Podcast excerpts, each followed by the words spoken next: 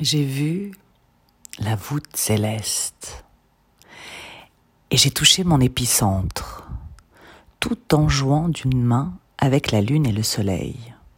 Et puis mon regard s'est troublé, mes mots se sont évanouis pour devenir cette brume suspendue au-dessus des champs, ce petit halo, cette respiration qui vient de la terre et du ciel. Sauf que là, j'y ai mêlé la mienne, pour me rendre plus utile et surtout vivante, comme la nature et tout ce que je suis. De ce moment d'incarnation, je peux enfin dire je suis tout en humant le parfum des fleurs ou de l'air, fermant les yeux pour me laisser envelopper par l'énergie vitale, me laisser vivre, me laisser happer par tout ce que je sais et tout ce que je ne sais pas, pour laisser cette fois mon cœur ouvert et mes yeux mi-clos, mon cœur ouvert à ce qui est et ce qui vient.